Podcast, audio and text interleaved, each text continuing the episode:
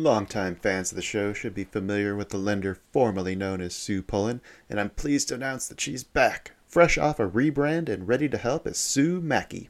Sue is a certified mortgage advisor at Fairway Independent Mortgage, an equal housing lender who focuses on finding the right product for you and your needs. She has over 20 years of experience helping thousands of homeowners.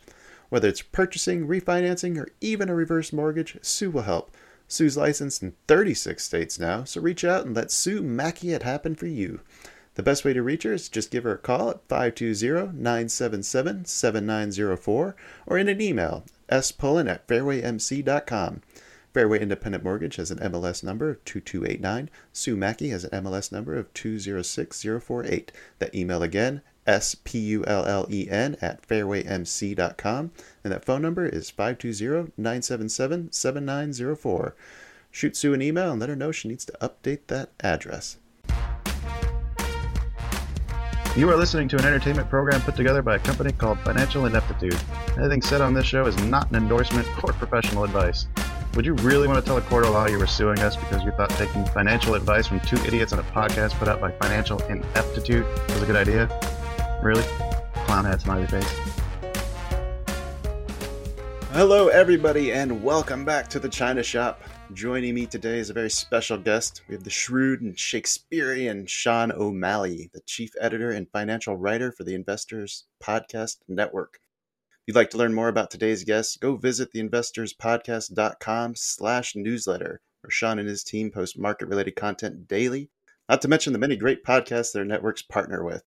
Uh, lastly, please feel free to reach out with uh, suggestions, corrections, or questions for future guests. Do that via email at two bulls at financialineptitude.com, or you can join our free Discord server where a bunch of amazing people gather to share our struggles and lessons learned with other like minded market aficionados. Of all those links in the episode description so you can peruse them at your convenience.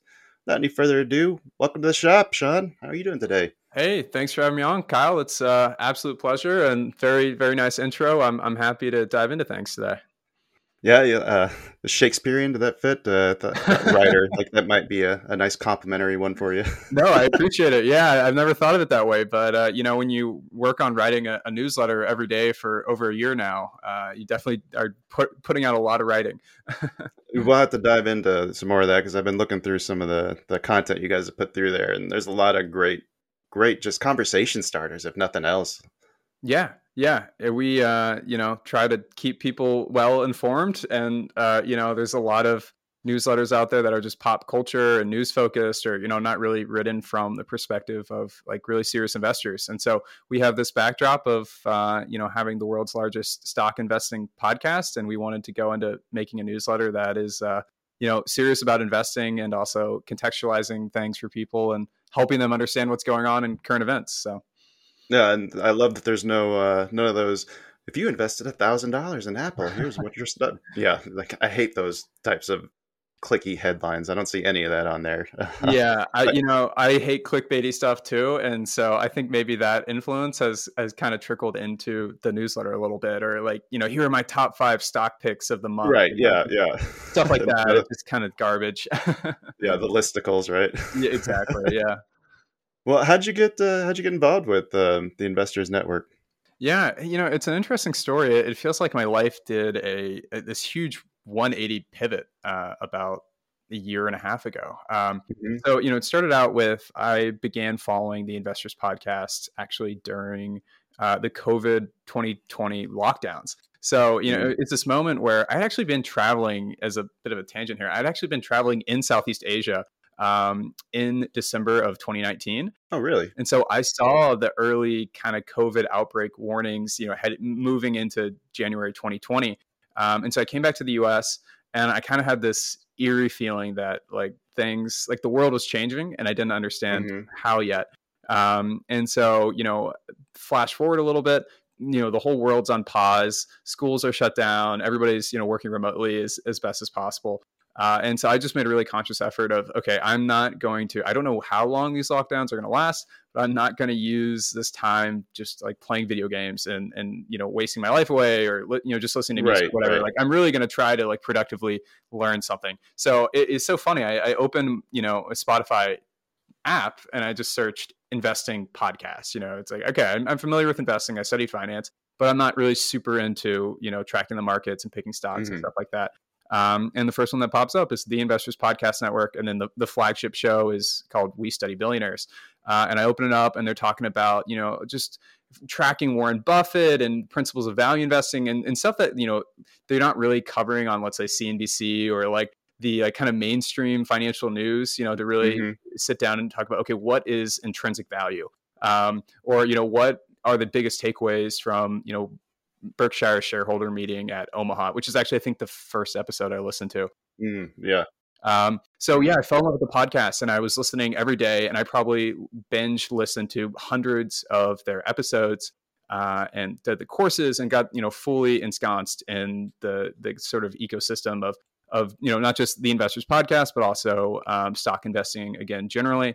And so, uh, yeah, you know, flash forward, I, I'm at this point, I'm working at S&P global um, as basically you know oh, wow. working in data on their financial markets platform very mainstream finance job i'm passing you know i'm working the cfa and i passed level one and so i'm doing all the like classic finance stuff you know working for a big company mm-hmm. get, getting my certifications um, and you know i'm still listening to the podcast on the weekends and i'm you know just realizing that my passion is is for you know stock investing and podcasting and sort of educating people about investing in finance as opposed to you know working in the trenches of the financial system and working with um, investment bankers and stuff like that and and you know helping the rich get richer so to speak right. it was not really my passion and, and what i necessarily wanted to do for the rest of my life and so i saw this um, or i heard this ad on one of uh, on one of our one of our now that I say now that I work yeah, yeah. But one of the investors podcast uh, shows, I heard this ad for a YouTube host, uh, and it's so funny. I was like, okay, I know nothing about YouTube. I don't think I don't know if I, I don't think I have the face for YouTube. I don't think I have the personality for YouTube. I don't, you know, part of my maybe let's say finance ego is like YouTube. Like, oh my god, no, like I'm a serious investor. Like I can't be doing stuff on YouTube. But I also realized like, hey, this is so cool. This would be my dream company to work for. If this is what gets me in the door, uh, of course I, will do you know YouTube content, sure. And so you know I send out this this application and basically, you know, part of the one of the questions was, you know, what would be your your plan to grow our YouTube channel to producing a million dollars in revenue a year? I had no idea. I, I looked back at what I wrote the other day, and it was just total nonsense and gibberish. But um, you know, our company's founder, uh, his name's Stig Brodersen, and so he actually, I think he saw my application, and I think what stood out to him was I listed all of these books that I read and he mm-hmm. he's an avid reader uh, and he's formerly a professor and, and, you know he's a co-host of our main show we study billionaires and, and all that good stuff and so he appreciates a good reader and i think you know he was willing to meet with me because i'd read all these books. And you know kind of funny enough the reason the books that i had read appealed to him because they were all the books that he and his co-host had recommended from the last two years of the podcast. So basically every time they recommended a book i would just sit down and read it. And then i had this huge library of books i've read. And i was basically like yeah you know i read the price of tomorrow and black swan and you know all these you know kind of interesting mm-hmm. books. And um, he was like, okay, I'll give you a meeting. And so, you know, funny enough, we do the meeting and I actually bombed it. I made a terrible first first impression. Oh no. um, and I was doing the classic like interviewing like I was interviewing for a job on Wall Street, like I, wearing a suit, just being super artificial, you know. And yeah, uh, yeah and you know he was basically like i think 19 minutes into the interview he just kind of looks at me and he goes like hey i have no idea who you are right now. Like this is i i, I thought you were going to be this really genuine and interesting guy and you coming off and like this is all plastic and fake. Like who who are you really and so we actually ended up having more of like a heart to heart conversation after that. And he, and he, sort of gave me this second chance. And you know, admittedly, I was starstruck because I'd been listening to this guy on his podcast every week for two years. Right. And all of a sudden, I'm meeting him in person. And I've been so practiced in like traditional job interviews. And so I, I totally botched it to kick off, but he gave me a second chance. We had a heart to heart. Uh, and he basically goes, he's like, you know, look, I don't think you're the right hire right now. I don't, you don't have any background in YouTube or anything like that. But uh, I like you, and I want to to keep in touch. And so I thought that was just kind of a really nice way of of him telling me no. And I was like, okay, you know what? At least I redeemed myself a little bit.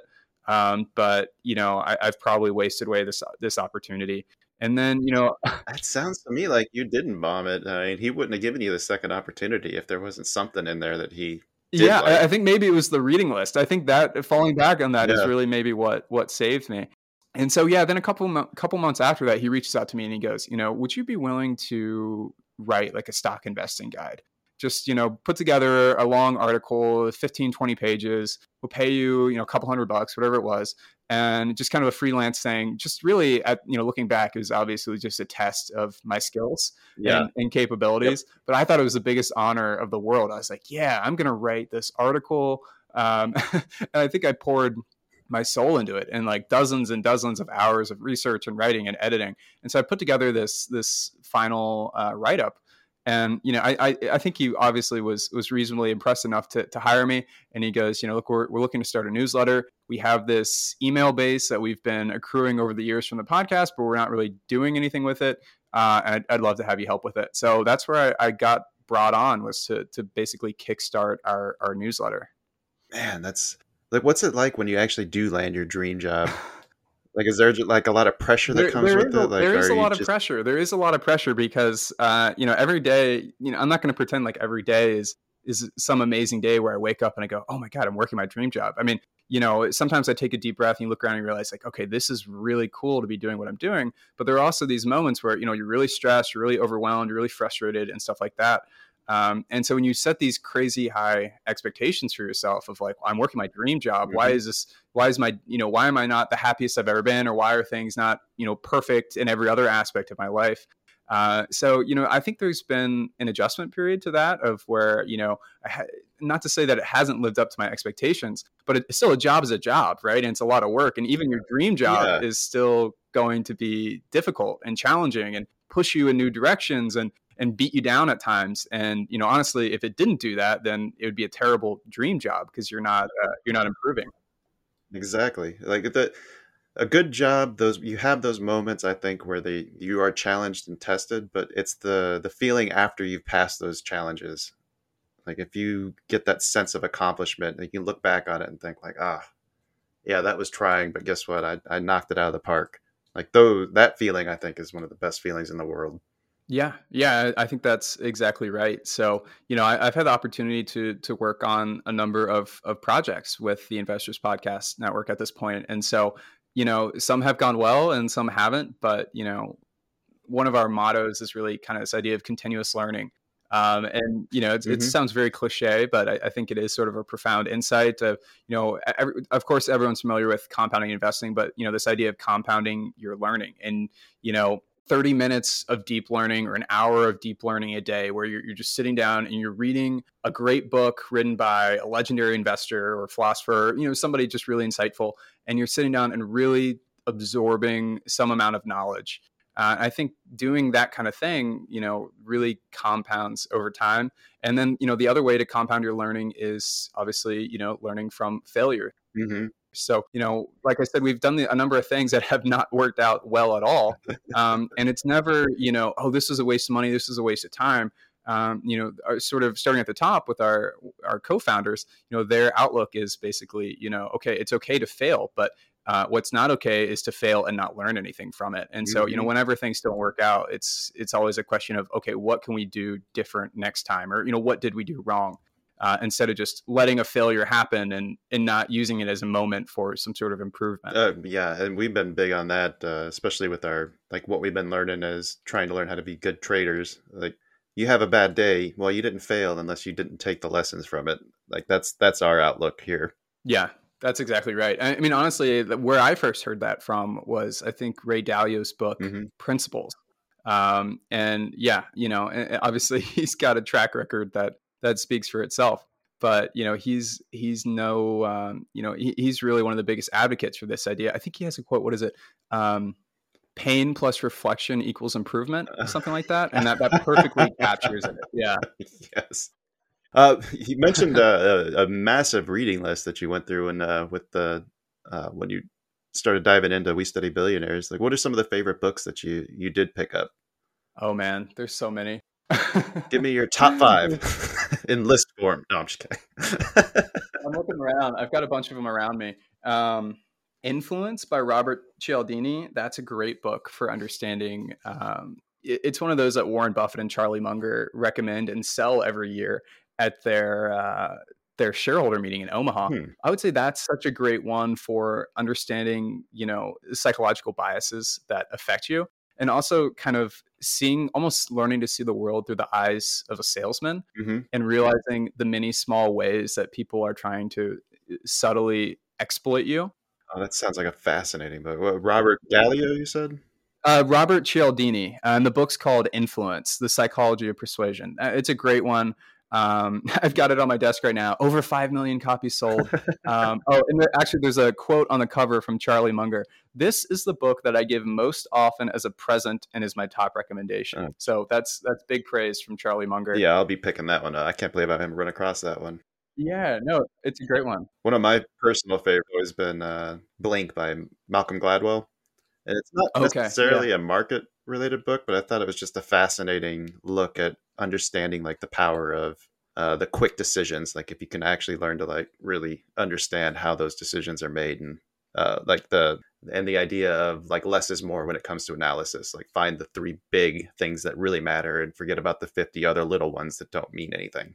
Right. Yeah. I, I think, you know, honestly, from my from you know my take on what I've seen in the financial world thus far, the people who do the best are the most well-rounded Mhm. individuals. It's not the person who sits and studies charts and only finance all day every single Right. day, right? It's these people that have sort of interdisciplinary skill sets that they bring into investing and trading and finance. Um, and you know, so I, I feel that these sometimes non-market related books like Influence, which Mhm. a- actually about you know human psychology or you know history stuff like that, are actually some of you know some of the most insightful. Um, you know, and I know for our company, um, I think it's is it. Oh, I have to look it up. Is it Happiness by Tony Hsieh?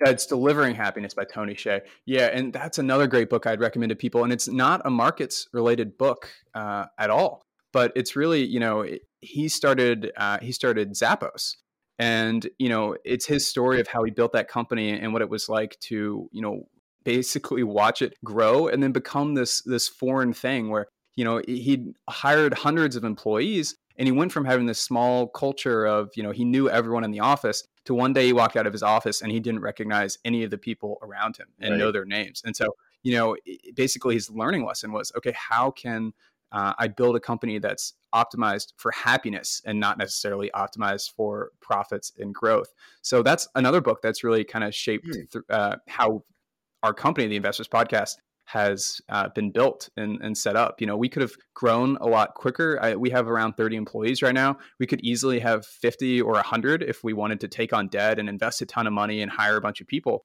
Um, but you know, we we've really focused on this idea of optimizing for happiness and and thinking about what it means at every level of the company and, and for all the different sort of people involved with it and the people that we the lives we touch. Let's say by the people who Mhm. are listening to the podcast or reading the newsletter all the way up to our, our CEO um, and our different podcast hosts of you know what does it mean on a day-to-day basis to to optimize for happiness. So those would be my two book recommendations: "Delivering Happiness" by Tony Hsieh and then "Influence" by Robert Cialdini. Okay, I'll make sure to put those in the uh, episode description because I'll probably be picking up a copy as soon as we hang up this call.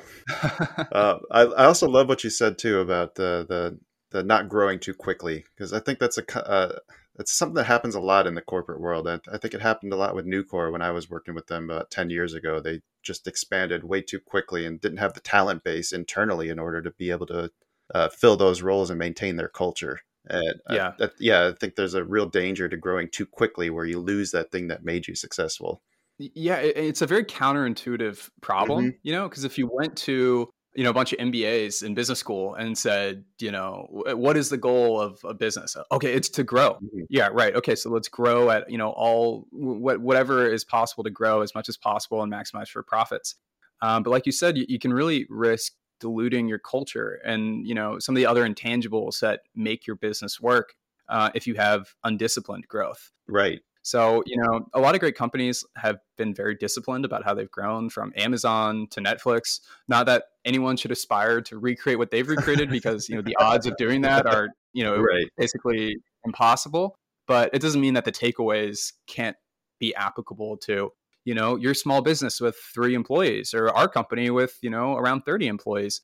Uh, and, and that idea of really disciplined growth of, you know, how can we scale responsibly? How can we find people who are, for example, great people managers to manage other people and not just appoint somebody to manage people um, you, you, know what right, I mean? Like yeah. you, you see that a lot at companies that grow really quickly, and it's like, okay, you know, we're, we're going to hire this person for this role, and then they're going to have two people that report to them with no consideration for, okay, how is that team actually going to work? How, you know, are the values of this company going to translate through the work that they do on a daily basis, and what sort of ultimate aim are they working to achieve beyond just, you know, growth for the sake of growth, yeah. right? Uh, so I think it's I think it's all too common, but it's something we try to be really mindful of it's almost like the movie Big is like a perfect example of that, right? Like it's the yeah. same thing. Like you yeah. take a kid and put him in a 30 year old's body. He doesn't have any of the experience that comes with, you know, the 30 years that would be in between that he skipped. Like a company goes from a small cap to a large cap overnight. Like they are missing a lot of experience that, that comes along with that journey.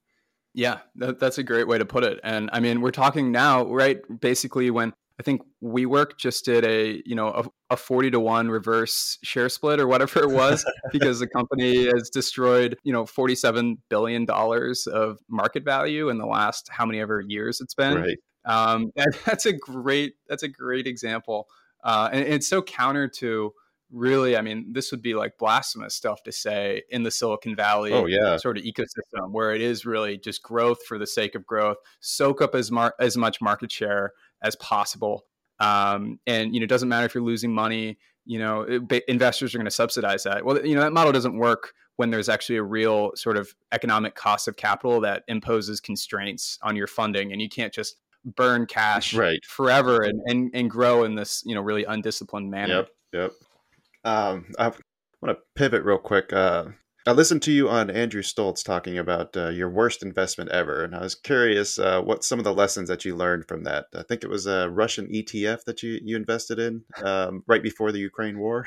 Yeah, yeah. Talk about an talk about an eye opening experience. I, I, will qualify and say maybe not right before the Ukraine war yes, because yes. yeah, that was a, a, particularly perilous time to have made that investment. But um, yeah, I mean the original thesis was like in 2020. It was a good thesis. Yeah, yeah, yeah. It was actually I think I made the investment right when oil price oil futures went negative right. and there you know for like 2 seconds oil prices were negative and it was big news story.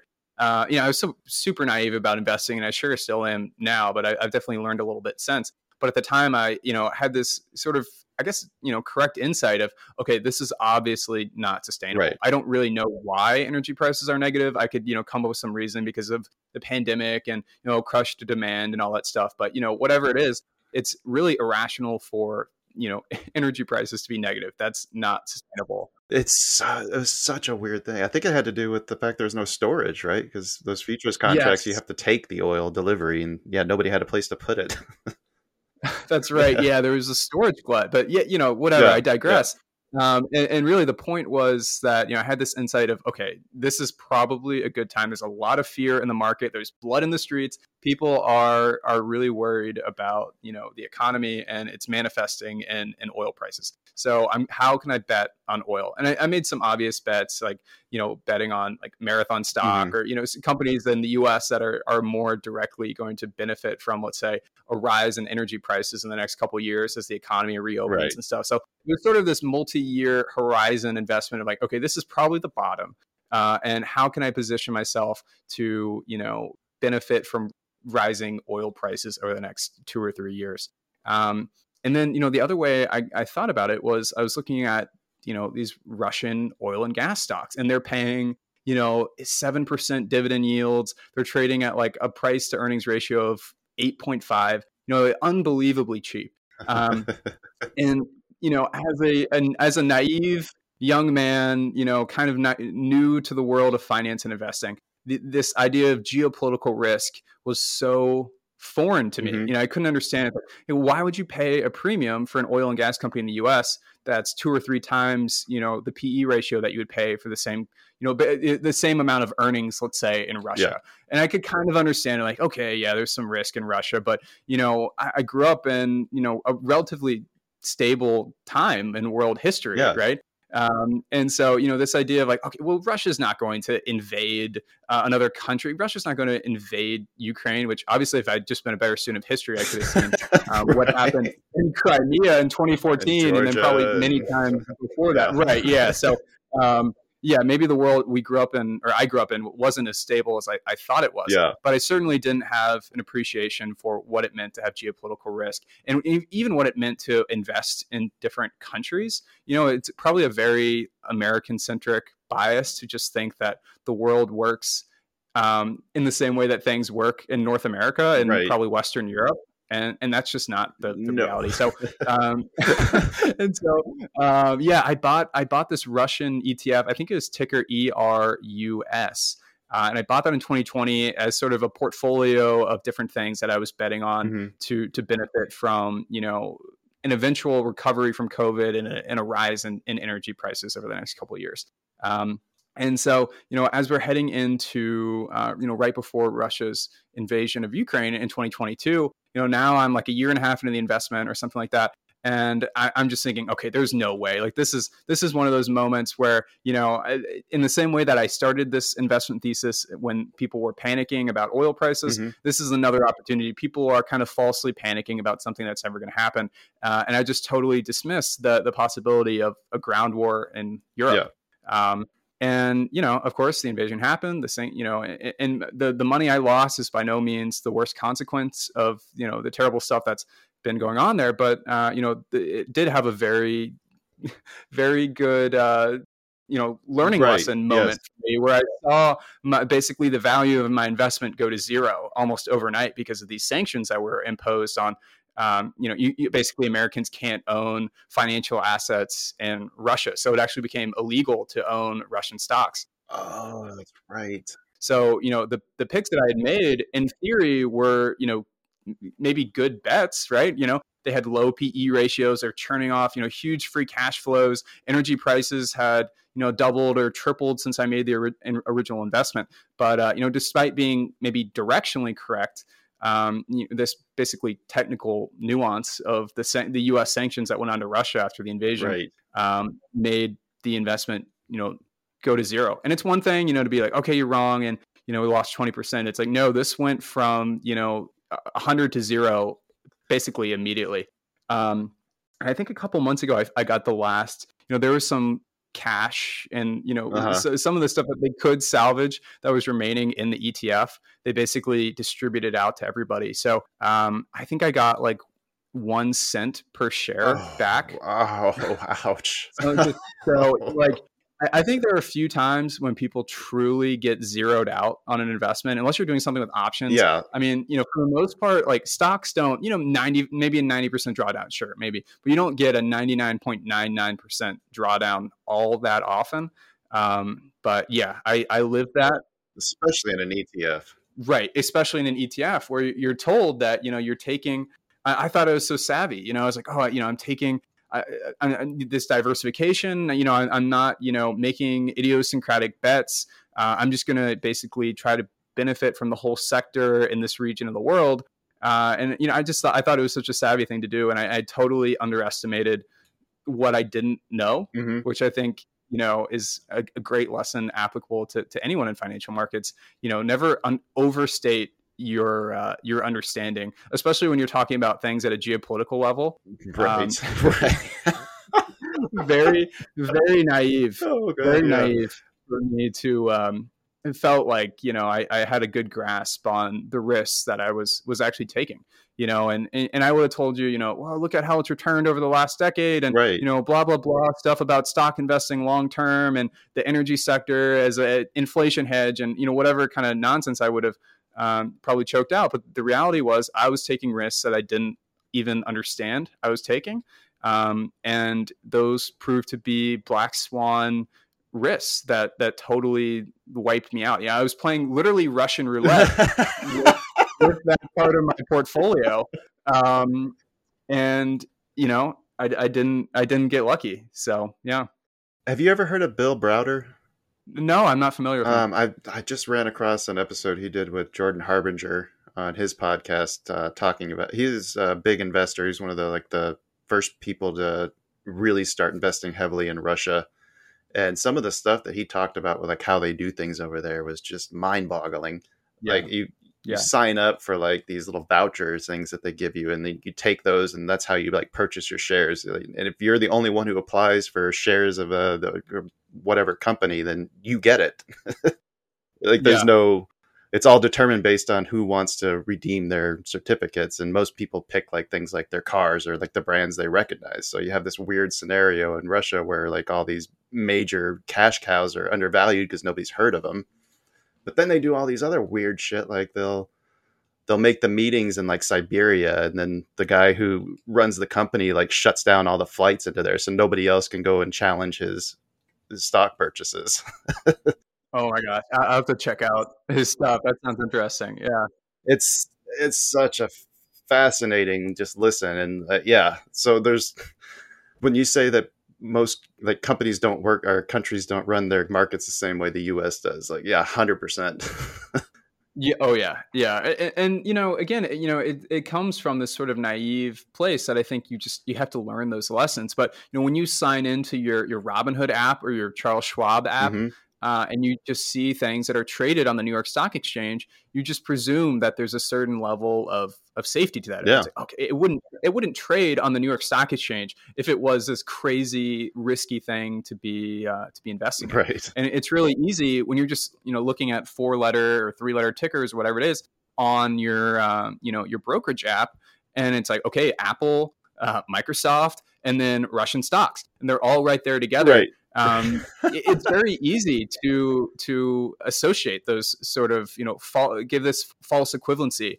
of um, how safe the investments you're you're making are. You know, just because you can trade Apple and Russian stocks uh, in the same app does not mean that you're taking the the same financial financial risks with those. And so, yeah, I mean, it, you know, it was it, ultimately I think it was a small lesson to learn in my in my investing journey.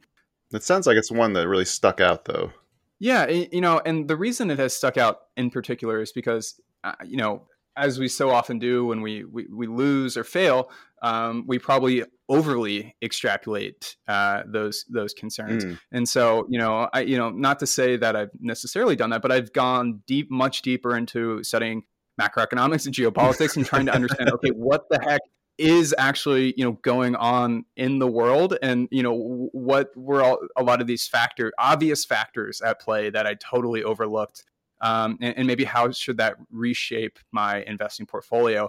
And you know one of the areas that i've you know maybe in some people's eyes you would say i've overcorrected in, in my eyes I, I feel comfortable with the way i've i've um, changed things up. But you know I, i've basically removed all investments in china Mhm. uh, out of my portfolio. And that you know that, that's a yeah it's a controversial one right? And you know but the reality is that um you know th- that russia's invasion of ukraine was a, it was a very eye-opening event for me. And like i said it it drew my mind to geopolitical risks that were unfathomable to me before.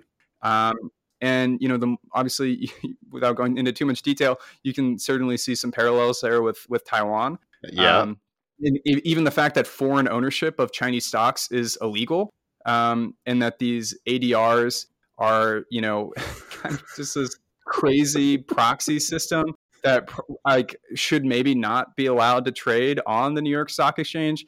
Um, but I, you know, I don't know. I digress. But there, there's a lot of uh, there's a lot of sketchiness when it comes to actually investing in Chinese companies oh yeah whether from the actual technical ownership details to the kind of bigger picture, you know, will there be, you know, a Taiwan, US, China conflict and, and what would be the, the ramifications of that? And, you know, the most obvious one, basically, right, we set the precedent with what we did with Russia. Yeah. Um, you can imagine there would be a whole lot of financial sanctions at a minimum um, if you see any kind of sort of serious escalation with with Taiwan. So um, yeah, I don't know. I th- that was a good learning lesson, and I was very committed to not making the same mistake uh, again with authoritarian regimes set on restoring um, ancient empires, as you could say. Longtime fans of the show should be familiar with the lender formerly known as Sue Pullen, and I'm pleased to announce that she's back, fresh off a rebrand and ready to help as Sue Maki. Sue is a certified mortgage advisor at Fairway Independent Mortgage, an equal housing lender who focuses on finding the right product for you and your needs. She has over 20 years of experience helping thousands of homeowners. Whether it's purchasing, refinancing, or even a reverse mortgage, Sue will help. Sue's licensed in 36 states now, so reach out and let Sue Maki it happen for you. The best way to reach her is just give her a call at 520-977-7904 or in an email, spullen at fairwaymc.com. Fairway Independent Mortgage has an MLS number of 2289. Sue Maki has an MLS number of 206048. That email again, S-P-U-L-L-E-N at fairwaymc.com. And that phone number is 520-977-7904. Shoot Sue an email and let her know she needs to update that address. Um, and That's funny because I, I think the thing that scared me out of China was uh, the whole thing that happened with Jack Ma and Alibaba and the way the Chinese government completely squashed that ant IPO.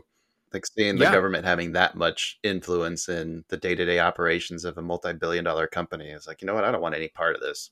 Right. Yeah. Eh, the most powerful private market players in China don't, you know, don't hold anything to, you know, the actual people yep kind of pulling the strings in the in the Communist Party. So yeah, I mean that's one of many dozens of reasons to to be cautious about investing in China. But you know, the thing that really I found most disturbing was, you know, again, I was following the very kind of consensus financial logic about, you know, okay, this is how you build a globally diversified passive index fund retirement account. And I'm looking at my 401k and I'm like, okay, I'm doing the I'm doing the 15% in an emerging market uh, index fund. Mm-hmm. And then you open that index fund and uh, it has 40% exposure to Chinese stocks. Yeah. And then it's got another 15% exposure to like Taiwan. And so I, am sitting there and my, you know, my jaw drops to the floor. I'm like, oh my God, 55% of my emerging market investment is exposed to a China Taiwan conflict. Uh, that is really, really disturbing. And then I, I'm, I'm looking around and looking at my friends and my family at their 401ks. And I'm thinking, okay, you guys are all, you know, we're all in these Vanguard emerging market funds, mm-hmm. right? You know, that's like the standard. You know, you get a job at your 401k, you have a couple preset allocations, and then they're putting you into this huge geopolitical risk another order of magnitude or two orders of magnitude bigger from sort of a financial market implications of what happened with Russia and Ukraine. Um, but you're just taking that with with China and Taiwan. So I, have really now pivoted to trying to, you know, if I'm going to get that emerging market focus, uh, picking specific countries and and you know ETFs that are you know investing primarily in there in India ETF or Colombia ETF, uh, you know something that as instead of this broader emerging markets exposure where you know they're uh, ultimately they're they're market cap based and of course you know a lot of the largest emerging market companies are going to be based in Taiwan and China, and they di- they just disproportionately dominate right those those uh, ETFs. So you you said that you were just uh, in Southeast Asia, like right before the the COVID lockdown started hitting. Like, what countries were you visiting there, and was was it just like a trip just to go explore, or were you like out there like putting boots on the ground, uh, investigating like for for diamonds in the rough kind of stuff? Diamonds in the rough. Uh, I wish. I wish. Um, it, you know, it was actually sort of a, a school study ab- abroad program, and okay, so I, it okay. was you know based on uh, we went to well, okay, so I was like we went to Singapore, Malaysia, Thailand, and Vietnam. So I got a pretty broad tour of, of the region, and we, we met with hedge funds in Singapore, and we were meeting with the U.S. Embassy in Vietnam and the Chamber of Commerce, and so we get to make all kinds of incredible connections. And honestly, that is what planted the seed of of wanting to be invested in emerging markets. Because ah. I went to these countries and it's like, God, you go to Singapore and you fly back to New York, and New York looks like a third world country. I mean, right. it's like it's embarrassing. wow. I, I, I, was like really, really embarrassed to come back to the US. I was like, God, our infrastructure is terrible. And you know, the reality is like because a lot of that's brand new, right? I mean, a lot of yeah. that infrastructure, those airports, those roads. I mean, a lot of that just got built in the last two decades. And that's exactly what you want to see in an emerging market, my opinion. That right. Infrastructure and education. Yeah, yeah, and exactly. Yeah, we went to a technical university in Vietnam, and you're meeting these incredibly smart people. And then you know, we sort of asked one. It's like, okay, so like you know, you you've got you you know like five different coding languages, and you know what? How much do you expect to make when you graduate? Mm-hmm and it's like uh like 15,000 US dollars a year and that was like a huge salary. Right. and it's like okay like there's a lot of room for growth here because people with your skill sets could you know easily be making 10x that right. uh, in the US or whatever right? And so you just realize like oh my gosh there's so much potential. There's so many you know the demographics are so favorable. The the infrastructure is being built. The pot you know the technical skills are being learned Um, and so, yeah, it, it, was a really impressive experience. And, and, and I kind of walked away from that thinking, like, I need, you know, the type of economic growth that's going to be transpiring in Southeast Asia over the next four decades mm-hmm. uh, is, is going to be, it has been and will continue to be probably very remarkable. Um, and, and so I wanted to tap into that. And then the very disturbing reality I found was that, you know, you have to take a lot of China exposure to do that. Mm-hmm. Or at least, you know, with kind of the conventional fund, mainstream BlackRock and Vanguard emerging market funds, it's very hard to get that ex China emerging market exposure. Yeah. I would love to have a just Vietnam. That's one of the ones that's been on my radar of countries to watch for the future. Yeah. And if you get the chance, you should go. It is incredible. That's uh, yeah, I'd love to go there. I, the pictures. Uh, I think I watched the. Um, oh God, what was it? The Grand Tour. Is that the one with uh, Jeremy Clarkson mm. and Richard Hammond, yeah. the guys from uh, Top Gear? Yeah, and they went to Vietnam. It was just yeah. gorgeous. Oh. It was so cool. Yeah, the food was incredible, and I mean, you know, you go there and the, the dollar goes a, a long way. Um, and so, you know, besides the flight to get out there, it's uh, it's very affordable place to visit mm-hmm. as as an American. But it's just such a vibrant, you know, young population, and and you're looking around like at the city, uh, you know, the city landscape, and there's like dozens of cranes and construction projects going on, and you could just feel like, okay, like this is something's happening. This is what, yeah, like something something is is happening here, and, and how can I how can I be a part of this, and how can I benefit from it? Which is selfishly my first thought as a as an investor. Right.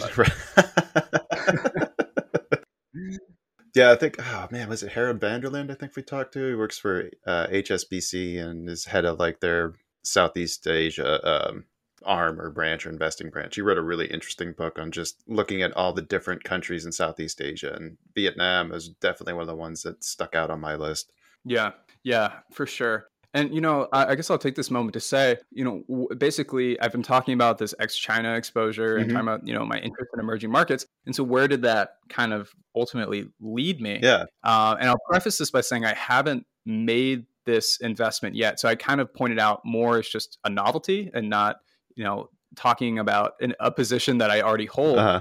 Um, but there's this really interesting ETF called uh, the ticker's FRDM, and it's a Freedom, I, I think Freedom ETF.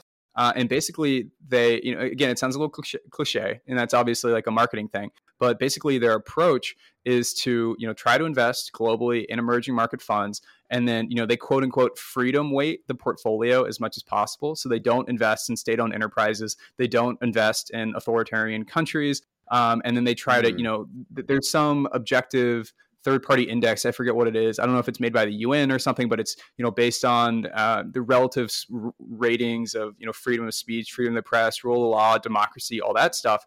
Um, and so basically, you know, the, the long and short of it is it's an emerging markets ETF that leans heavily into you know countries that have maybe what you'd say similar values or right. similar political economic setups as maybe what you would expect to find in the West. Um, and so you know some of those countries are like Poland, I think Chile has a large rating. Um, hmm. You know, these are countries that are very much developing rapidly, but you're not necessarily taking the same sort of um, you, you, don't have that authoritarian risk. risk you might or, or, geopolitical risk that you might be taking with, uh, let's say, an investment in China. Um, you know, these are countries that a lot of the countries I think in that portfolio are very much sort of U.S biased, maybe, you know, n- not completely, but mm-hmm. they're countries that are more aligned with sort of a US worldview and maybe world order. And, you know, n- not to say one way of thinking about the world is right or not, but as an American investor, which I am, um, that's probably a better bet right. than you know especially after the precedent that's been set with these russian sanctions where basically it's going to be illegal to invest let's say in countries that are um, you know actively considered let's say enemies of of the US and its and its interests and so you know you can't invest in Iran you can't invest in Russia um, and if you build this list of countries that you think might go into this sort of naughty list or this sort of restricted investment list um, you know why not try to get ahead of that Well, you also have to worry about uh, it's probably less risk of nationalization too, right? Or when they exactly. take yeah. all the assets of foreign companies and make them the state owned. That's exactly right. Yeah. Like I think Venezuela does that a lot, don't they?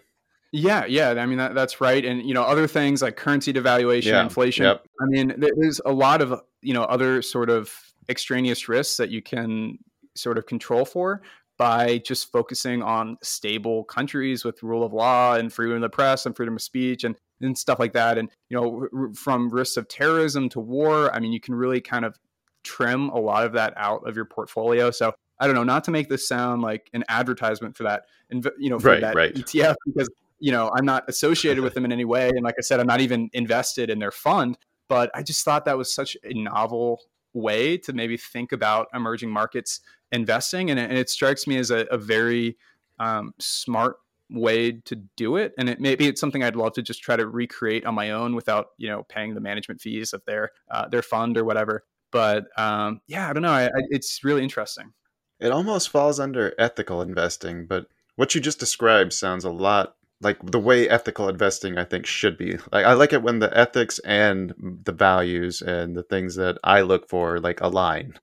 Right, right. And, and so it's kind of, I mean, it's like the promise of ESG investing, but you know, in reality, a lot of uh, ESG investments, Right. you know, underperform Mhm. kind of structurally.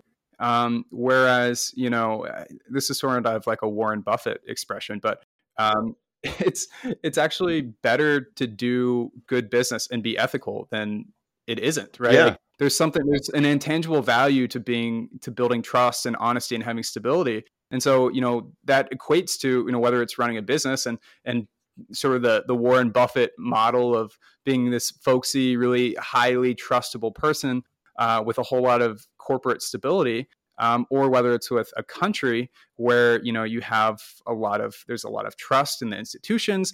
Um, and it's you know a very stable sort of geopolitical environment, stable rule of law.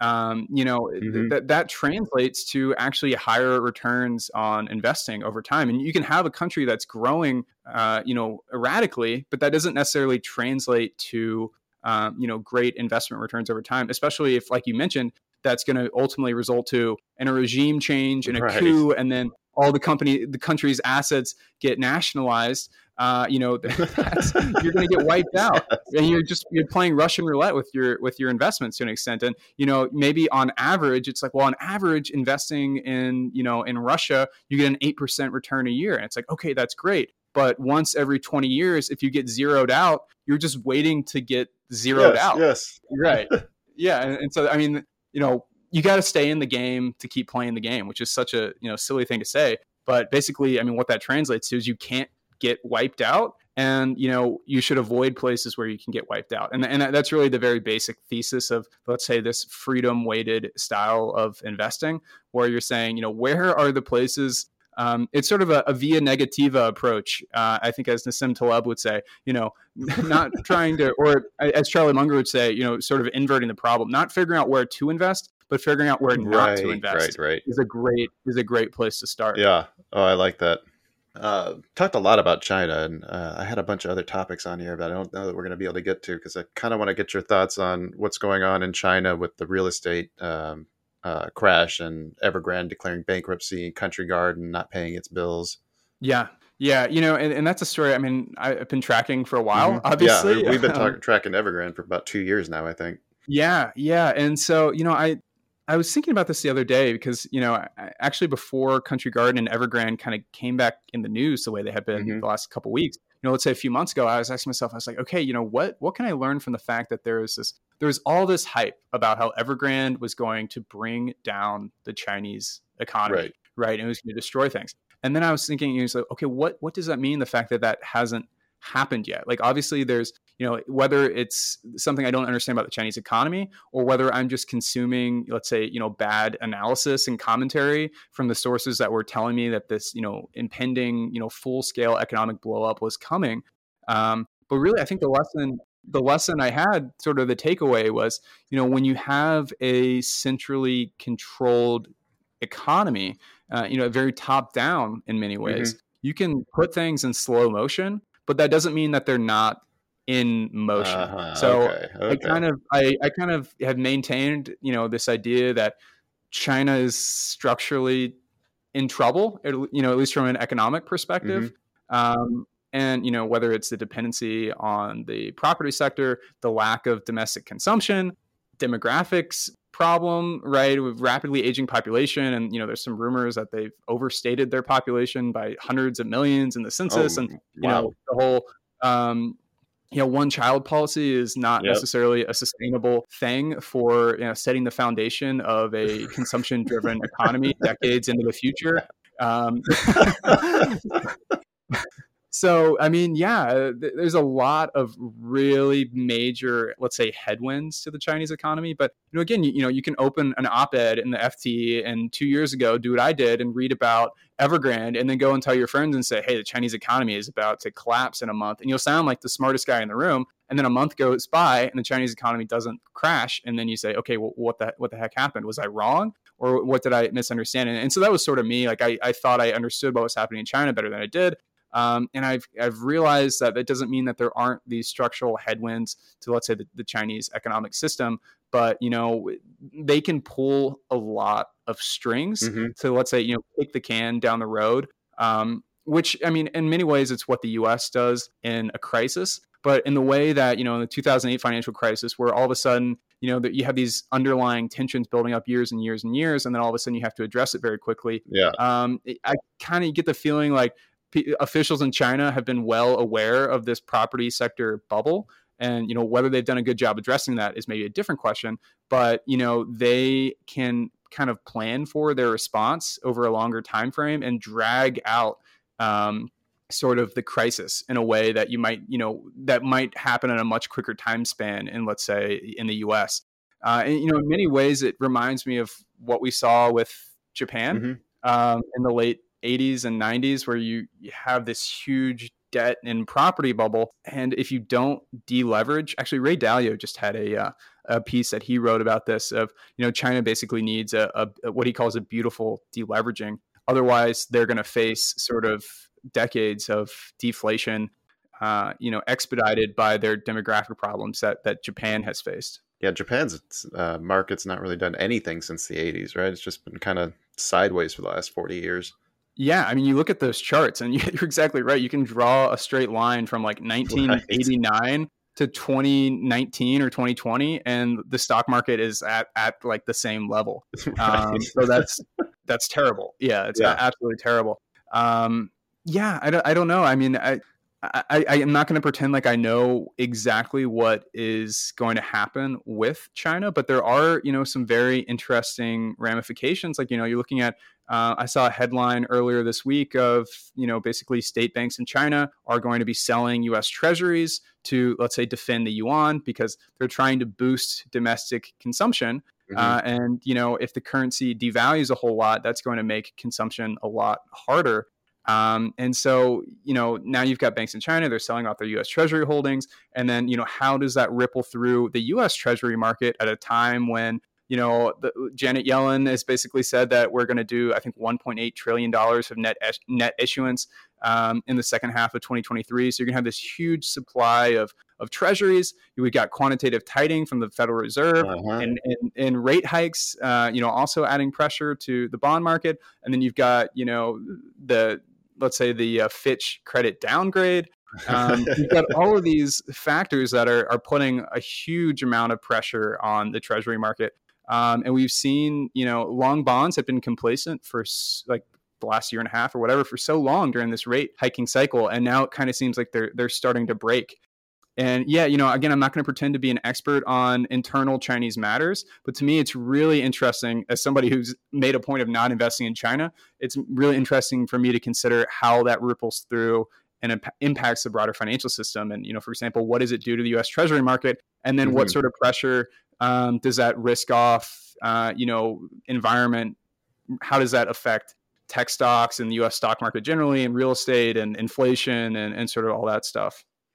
uh, there's just so many variables that it's almost impossible to predict with any sort of certainty. You can have ideas of what's likely to happen, but I mean, the I think the thing that we learned from studying the markets is that it's all percentages and probabilities. It's more like quantum mechanics than it is hard physics.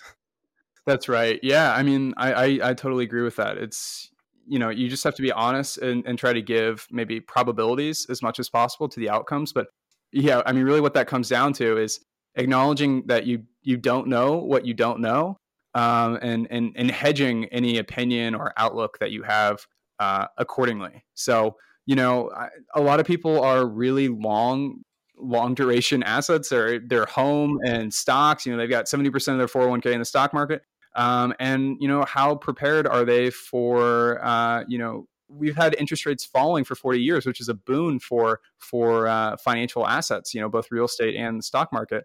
Um, you know are you prepared for maybe 40 years of a secular reverse in in let's say interest rates right i mean what if it, it's not unprecedented but you know if we, if we see basically uh, you know treasury rates bounce off from the bottom of 2020 and 21 and then rise for several decades i mean what sort of headwind does that mean for most people and and are right. people positioned for that and you know back to your comment on the probabilities most people have this you know probability weighted view of the world that's based on 40 years of falling interest rates where you're saying you know okay, well, the stock market averages 9% a year and it's done that for the last four decades. So I should expect 9% a year over the next four decades. And it's like, okay, and you're, uh, you know, prescribing uh, 100% certainty to that outcome when in reality there's this other factor that you know is maybe a big contributor and that is falling uh, interest rates over the last couple decades um, and, and, you know if you're not accounting for that you're going to be blindsided by that so that's not mm-hmm. me saying to, to short the stock market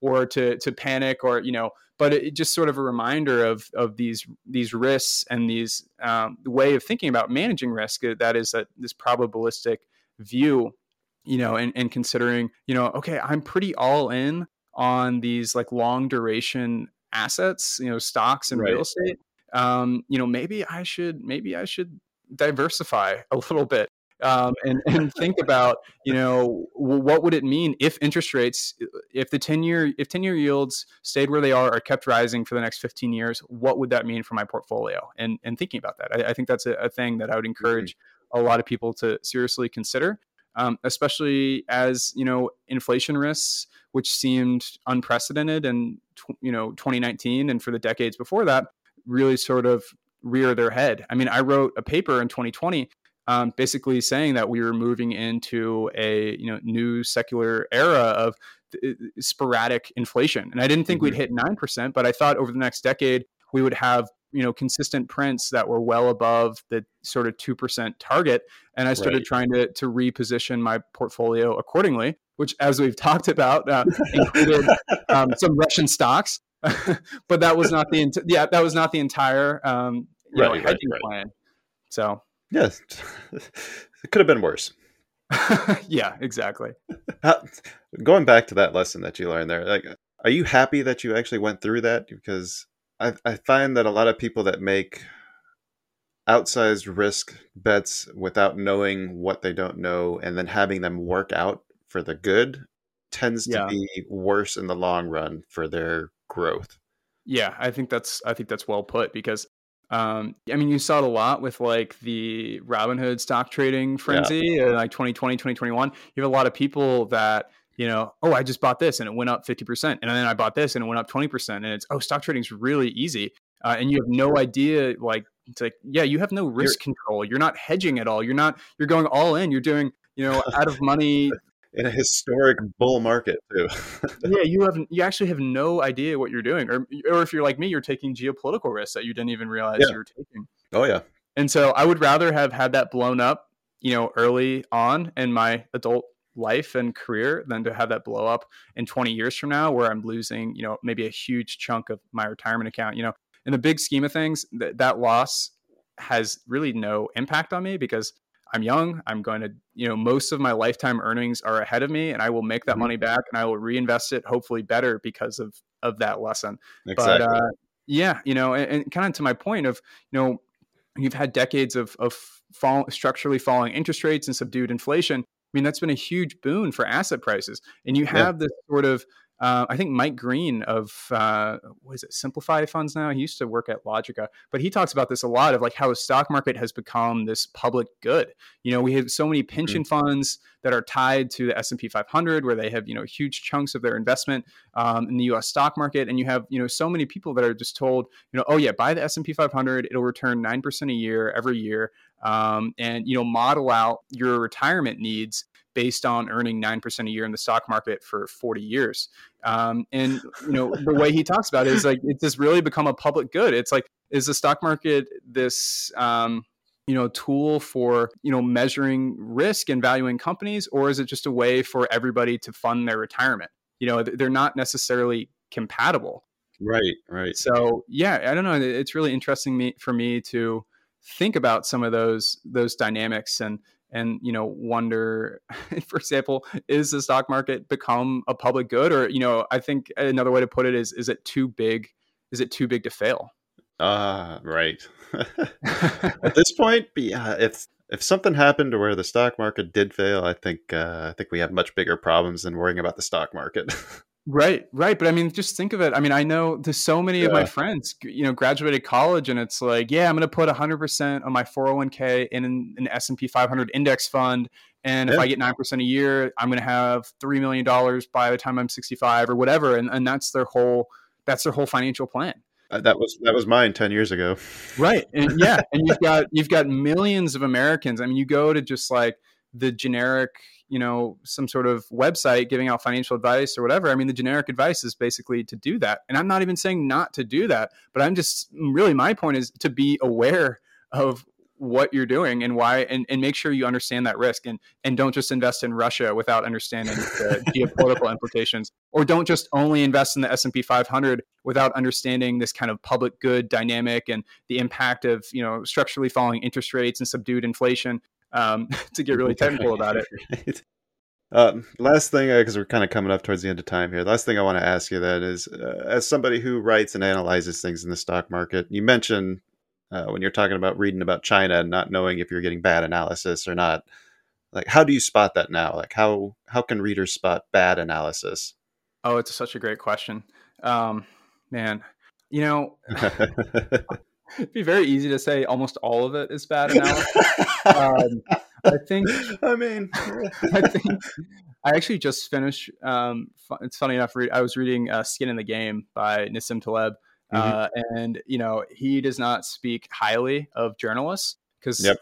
I think yep. he called it the, the mother of all agency problems um, with with journalists because their whole thing is right to get you to click um, on the right. article and read it and you know not necessarily with they're not a fiduciary right and this is not somebody right, who right. is legally obligated to you know present you an unbiased or factual or even contextualized um, take on on what's happening and so i don't know it's been really interesting to to work on writing sort of financial news because i i really have this new appreciation for like how maybe quote unquote fake news works you know mm-hmm. like it's not explicitly it can be explicitly lying to you but it's not necessarily that it's often like the context you choose to leave out you know? Right um, right yes. so like when when i do a write-up and we're talking about uh, evergrande in china there's a million things you could touch on. And you know by definition you're making sort of an editorial decision of like okay we're going to include this and we're not going to include that. Um, but you know obviously you would need to account for all of those factors uh, in a really unbiased reporting. So i don't know if i have a good answer for how to spot that. I mean, honestly, the biggest red flag to me is whenever people speak with too much confidence and too much certainty. I mean, that. somebody tells you exactly what's going to happen or how it's going to happen. I mean, anytime there's like, and it's it's so frustrating because that confidence is very attractive. When I listen mm-hmm. to somebody who's so highly confident that they know what is going to happen, uh, it's very appealing. It's like, yeah, I'm I, am just going to outsource my thinking to him because he knows he knows exactly what he's talking about. He knows way more than I do. A lot of people follow Michael Burry. right, exactly. Yeah, and you get you know a lot of these charlatans that just make a, a business out of t- you know telling people things with with really high conviction. If it's something you want to hear, then maybe you should question it. I think that may be the one way to look at it. Right. Yeah, exactly. That sort of that sort of confirmation bias. So, I mean, it, I can just say personally, I don't think of myself as a journalist. I don't tell people I'm a writer. You know, I, I think of myself as being an investor first, and then mm-hmm. I write a newsletter, and and that's our way of of trying to cover financial markets.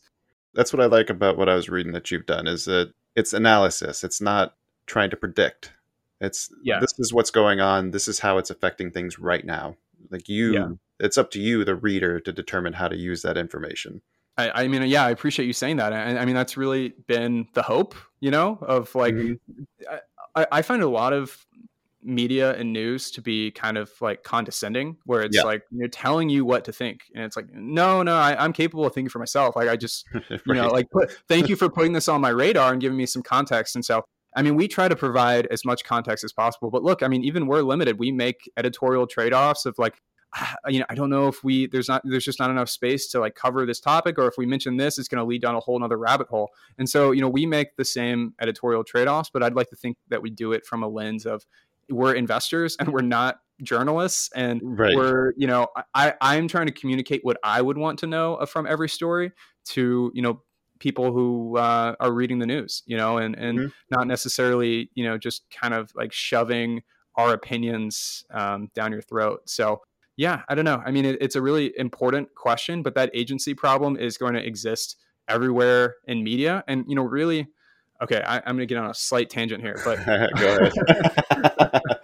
um, I think in this whole age of chat gpt and ai it's so important you know more important than ever to um, have personal brands that you follow and trust because there's mm-hmm. going to be so much artificially generated content out there like you know how do you as a newsletter it's something we ask ourselves all the time like how do we you know draw that distinction. You know, I mean, if you're going to look at a list of what jobs were first to be replaced by ChatGPT, I think mm-hmm. a newsletter editor and copywriter would be like the first one. Yep.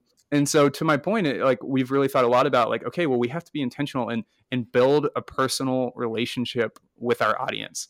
Um, and you know, the more sort of individual trust that you can build, I, I think that goes that goes a long way. Um, yeah. So we, you know, we try to si- sign off different parts of the article, the newsletter with who wrote what, and try every now and then we provide personal snippets and stuff like that, and you can read our bios on the website and you know all that good stuff. But we're really trying to build some context of how and why we see the world the way we do, and who we actually are as people, as opposed to just being some generic publication that could have been written by ChatGPT, as far as you know. Yep. So I, yeah, I don't know. I think in, in the coming years, I think those personal relationships and and feeling like you have that trust with, let's say, the actual person producing the content that you're creating is, is going to be really important. I mean, and that would be one way to say why podcasts have done it so great, right? A hundred percent why. Yeah. Uh, the majority of people tune to podcasts to get their news now, and they do it because of that personal connection. They don't get yeah. that. You don't get that from a news anchor on CNN. exactly. Exactly. Yeah. Because that, that anchor can, you know, and, and to me, it's not even about CNN or Fox or whoever it is. Yeah. It's literally just that Any you know, them, brand. And like that anchor is going to get subbed out with somebody else. And, you know, in an hour, a new anchor will be on. And it's like you're, you're trusting the brand. The whole school yeah. of journalism is to be impassionate and just present the facts. But people right. want that connection. They want to, they want to know the person that's talking to them, you know? Yeah, totally. Yeah. yeah. So I, I think that, I think that's a huge, value add. And really, I would say, you know, unless it's a, a source that you've really come to trust over the years, you should probably be skeptical. But yeah. you know, I, I, have a list of, of people that I, I follow very closely, and I say spe- I say people, you know, specifically, not necessarily publications, because um, you know th- these are individuals who I feel like I've learned to to understand and trust. Um, and you know, I, I like hearing their opinions on things, and that's sort of how I I hedge this agency problem in in journalism. You know, of course, I read a lot of articles mm-hmm. by a lot of different journalists, but uh, you know, sometimes uh, you kind of take it with a grain of salt. And then there are, of course, you know, opinions that I trust more, and I, I add more weight to those. Yeah. Uh, Shawn, this has been one heck of a conversation. I thoroughly enjoyed uh, chatting with you. Uh, we kind of went on many different tangents there, but I thought it was all applicable and uh, better than the questions that I had drummed up beforehand. so I love it when that happens. yeah, I, I tend to do that. I, I tend to, uh, as a as a warning to any other podcasts that I go on, I, I tend to, to jump around a lot. well, I think uh, I think the Investors Podcast should be giving you your own. I, I think you did I very well, it. and the ones I listened to you on, I, yeah, personable. You got the personality for it for sure. Thank you. I appreciate it. All right. Well, unfortunately, that does mean that we've come to the end of our time with Shawn. And while we are sad to have to say goodbye, we are comforted by the fact that there is so much content at the investorspodcast.com from Shawn and his team to comfort us on those lonely nights we reminisce about today's conversation. If you enjoyed this episode or now wondering what to do with the rest of your life, go check out our guest directory. You can see all the other amazing traders, financial writers, publicators, podcasters that we've had the pleasure of speaking with over the years. All those links will be in the episode description. We'll be back soon with another exciting episode. But till then, share this with your friends so we can become billionaires and Shawn can study us. well said.